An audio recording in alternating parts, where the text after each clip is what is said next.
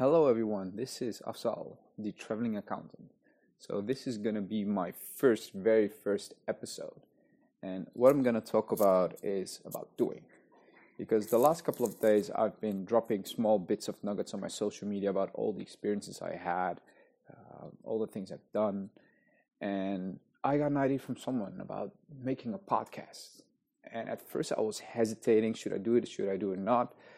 I was even, you know, asking some questions and asking advice from other people. Should I do it or should I not do it? But in the end, a good friend of mine, he just told me like, don't doubt yourself and just do. And that is the topic of today.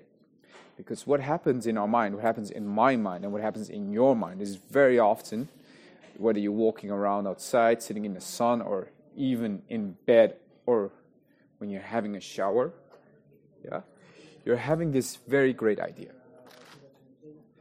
And what happens is this thing that is in your head, you're thinking, hey, I should do this. For example, I should start going to the gym or I should start eating better or maybe I should, you know, I should start a podcast. And that idea spreads around in your head.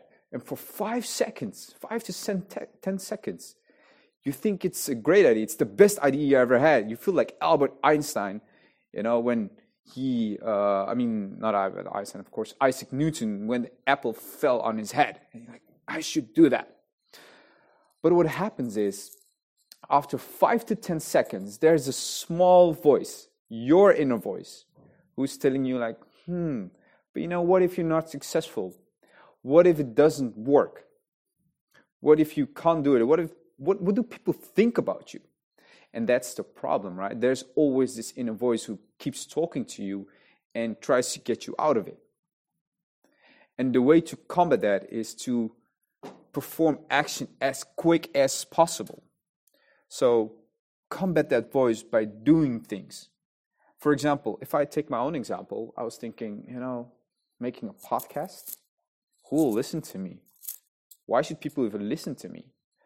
But then I switched up my mindset and I thought like, no, fuck it, I'm gonna do it. Because the thing is, you know, now that I'm recording this podcast, it doesn't matter who listens. Even if it's one listener, it's already a success for me because one is better than zero.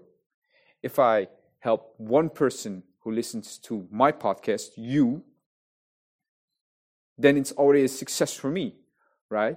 So combat that voice.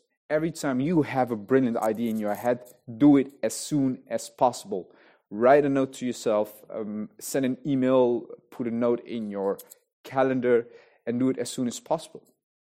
You know, my little sister, she's uh, 18, and I always keep telling her the same thing.